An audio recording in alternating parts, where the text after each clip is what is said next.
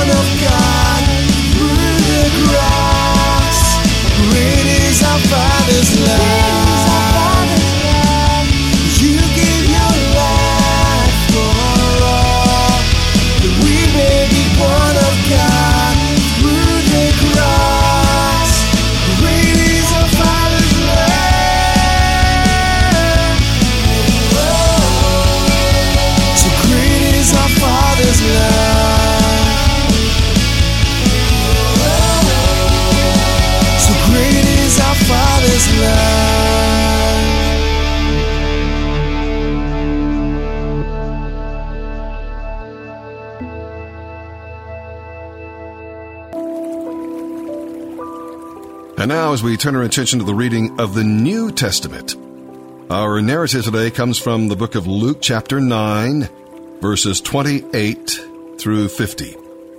Here's a brief overview of what we'll be reading about today. Jesus took Peter, James, and John to the top of a mountain to show them who he really was, not merely a great prophet, but God's own son. Moses, representing the law, and Elijah, representing the prophets, appeared with Jesus. Then God's voice singled out Jesus as the long awaited Messiah, who possessed divine authority. Jesus would fulfill both the law and the prophets. Now, when Peter suggested making three shelters, eh, he may have been thinking of the Festival of Shelters, uh, where shelters were set up to commemorate the Exodus, God's deliverance of the Israelites from slavery in Egypt. Peter wanted to keep Moses and Elijah with them, but this was not what God wanted. Peter's desire to build memorials for Jesus, Moses, and Elijah may also show his understanding that real faith is built on three cornerstones the law, the prophets, and Jesus. But Peter grew in his understanding, and eventually he would write of Jesus as the cornerstone of the church. As God's Son, Jesus had God's power and authority. Thus, his words should be our final authority. If a person's teaching is true, it will agree with Jesus' teachings. Don't be hasty to seek advice and guidance from merely human sources and thereby neglect Christ's message. Test everything you hear against Jesus' words, and you will not be led astray. If we believe he is God's Son, then we surely will want to do what he says. We want to follow him. Well, Peter, James, and John experienced a wonderful moment on that mountain, and they probably didn't want to leave. Sometimes we too have such an inspiring experience that we want to stay where we are, away from the reality and problems of our daily life. Knowing the struggles await us in the valley encourages us to linger on the mountaintop. Yet, staying on the top of a mountain prohibits our ministering to others. Instead of becoming spiritual giants, well, we would soon become dwarfed by our own self centeredness. We need times of retreat and renewal, but only so we can return to minister to the world. Our faith must make sense off the mountain as well as on it. Now, the disciples didn't understand Jesus' words about his death. See, they still thought of Jesus as only an earthly king, and they were concerned about their places in the kingdom he would set up. So they ignored Jesus' words about his death and began arguing about who was going to be the greatest. Well, with that, let's begin our reading today here in the New Testament. April 1st, the New Testament, Luke chapter 9, verses 28 through 50. About eight days later, Jesus took Peter, John, and James up on a mountain to pray. And as he was praying, the appearance of his face was transformed, and his clothes became dazzling white. Suddenly, two men, Moses and Elijah, appeared and began talking with Jesus. They were glorious to see, and they were speaking about his exodus from this world, which was about to be fulfilled in Jerusalem. Peter and the others had fallen asleep. When they woke up, they saw Jesus' glory and the two men standing with him. As Moses and Elijah were starting to leave, Peter, not even knowing what he was saying, blurted out, Master, it's wonderful for us to be here. Let's make three shelters as memorials, one for you, one for Moses, and one for Elijah. But even as he was saying this, a cloud overshadowed them, and terror gripped them as the cloud covered them. Then a voice from the cloud said, This is my son, my chosen one. Listen to him. When the voice finished, Jesus was there alone. They didn't tell anyone at that time what they had seen. The next day, after they had come down the mountain, a large crowd met Jesus. A man in the crowd called out to him, Teacher, I beg you to look at my son, my only child. An evil spirit keeps seizing him, making him scream. It throws him into convulsions so that he foams at the mouth. It batters him and hardly ever leaves him alone. I begged your disciples to cast out the spirit, but they couldn't do it. Jesus said, You faithless and corrupt people, how long must I be with you and put up with you? Then he said to the man, Bring your son here. As the boy came forward, the demon knocked him to the ground and threw him into a violent convulsion. But Jesus rebuked the evil spirit and healed the boy. Then he gave him back to his father. Awe gripped the people as they saw this majestic display of God's power. While everyone was marveling at everything he was doing, Jesus said to his disciples, Listen to me and remember what I say. The Son of Man is going to be betrayed into the hands of his enemies. But they didn't know what he meant. Its significance was hidden from them, so they couldn't understand it, and they were afraid to ask him about it. Then his disciples began arguing about which of them was the greatest. But Jesus knew their thoughts, so he brought a little child to his side then he said to them, Anyone who welcomes a little child like this on my behalf welcomes me, and anyone who welcomes me also welcomes my Father who sent me. Whoever is the least among you is the greatest. John said to Jesus, Master, we saw someone using your name to cast out demons, but we told him to stop because he isn't in our group. But Jesus said, Don't stop him. Anyone who is not against you is for you. Psalm 73, verses 1 through 28. Here is a commentary of what we're going to be reading about momentarily. Two strong themes wind their way through these verses. Number one, the wicked prosper, leaving godly people wondering why they bother to be good. And number two, the wealth of the wicked looks so inviting that faithful people may wish they could trade places.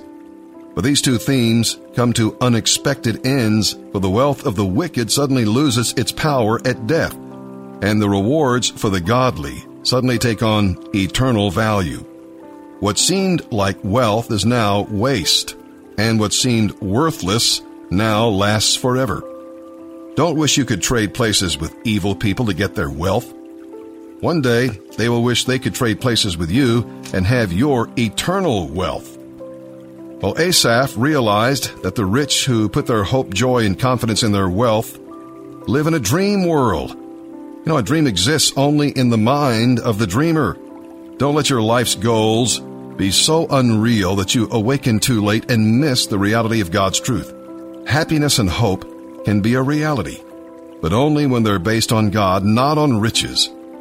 Because reality is in God, we should get as close to Him as we can in order to be realistic about our life. Psalm 73, verses 1 through 28, a psalm of Asaph. Truly God is good to Israel, to those whose hearts are pure. But as for me, I almost lost my footing. My feet were slipping, and I was almost gone. For I envied the proud when I saw them prosper despite their wickedness. They seem to live such painless lives. Their bodies are so healthy and strong. They don't have troubles like other people. They're not plagued with problems like everyone else. They wear pride like a jeweled necklace and clothe themselves with cruelty.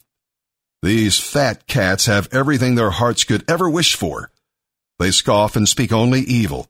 In their pride, they seek to crush others. They boast against the very heavens, and their words strut throughout the earth. And so the people are dismayed and confused, drinking in all their words. What does God know? They ask. Does the Most High even know what's happening? Look at these wicked people enjoying a life of ease while their riches multiply. Did I keep my heart pure for nothing? Did I keep myself innocent for no reason? I get nothing but trouble all day long. Every morning brings me pain. If I had really spoken this way to others, I would have been a traitor to your people. So I tried to understand why the wicked prosper. But what a difficult task it is. Then I went into your sanctuary, O God, and I finally understood the destiny of the wicked. Truly you put them on a slippery path, and send them sliding over the cliff to destruction. In an instant, they are destroyed, completely swept away by terrors. When you arise, O Lord, you will laugh at their silly ideas as a person laughs at dreams in the morning. Then I realized that my heart was bitter, and I was all torn up inside. I was so foolish and ignorant. I must have seemed like a senseless animal to you. Yet I still belong to you. You hold my right hand. You guide me with your counsel leading me to a glorious destiny. Whom have I in heaven but you? I desire you more than anything on earth. My health may fail, and my spirit may grow weak, but God remains the strength of my heart. He is mine forever. Those who desert him will perish, for you destroy those who abandon you. But as for me, how good it is to be near God. I have made the sovereign Lord my shelter, and I will tell everyone about the wonderful things you do. Proverbs chapter 12 verse 10. The godly care for their animals, but the wicked are always cruel.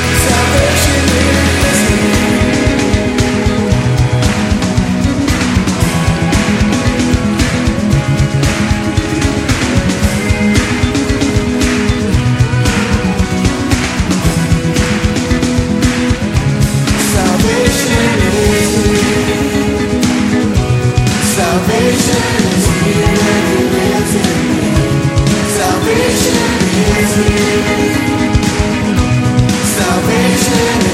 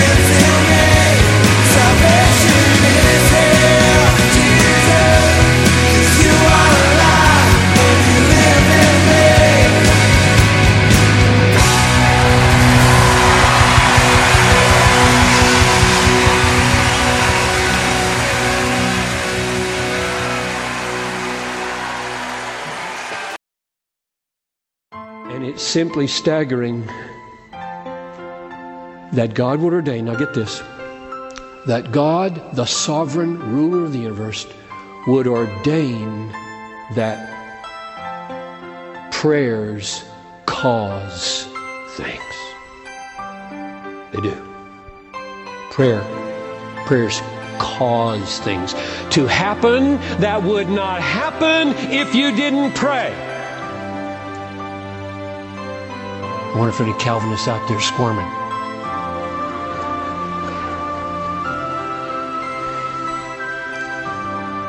Listen to this. When James 4 2 says, You do not have because you do not ask, that does not mean you would have anyway, even if you didn't ask, because I got a plan. The verse doesn't mean the opposite of what it says. It says, You have not because you ask not. That means prayer causes things to happen that wouldn't happen if you didn't pray. This is why this is a staggeringly glorious privilege to be taken by the sovereign God of the universe who runs all things according to his infinite wisdom and folded in to his causality.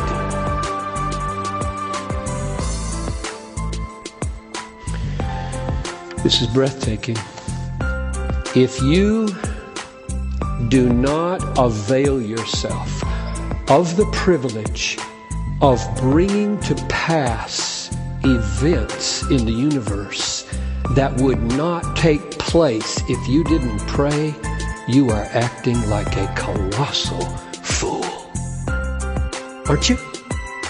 I'm just thinking logically here. If you are offered the privilege of engaging with God in such a way that your request could bring into being things that would not otherwise come into being not to avail yourself of that privilege is folly of the highest or lowest order. That's why we pray. God is beckoning us into our share in the running of the universe. Do you not know that you will judge angels? Do you know who you are, child of God?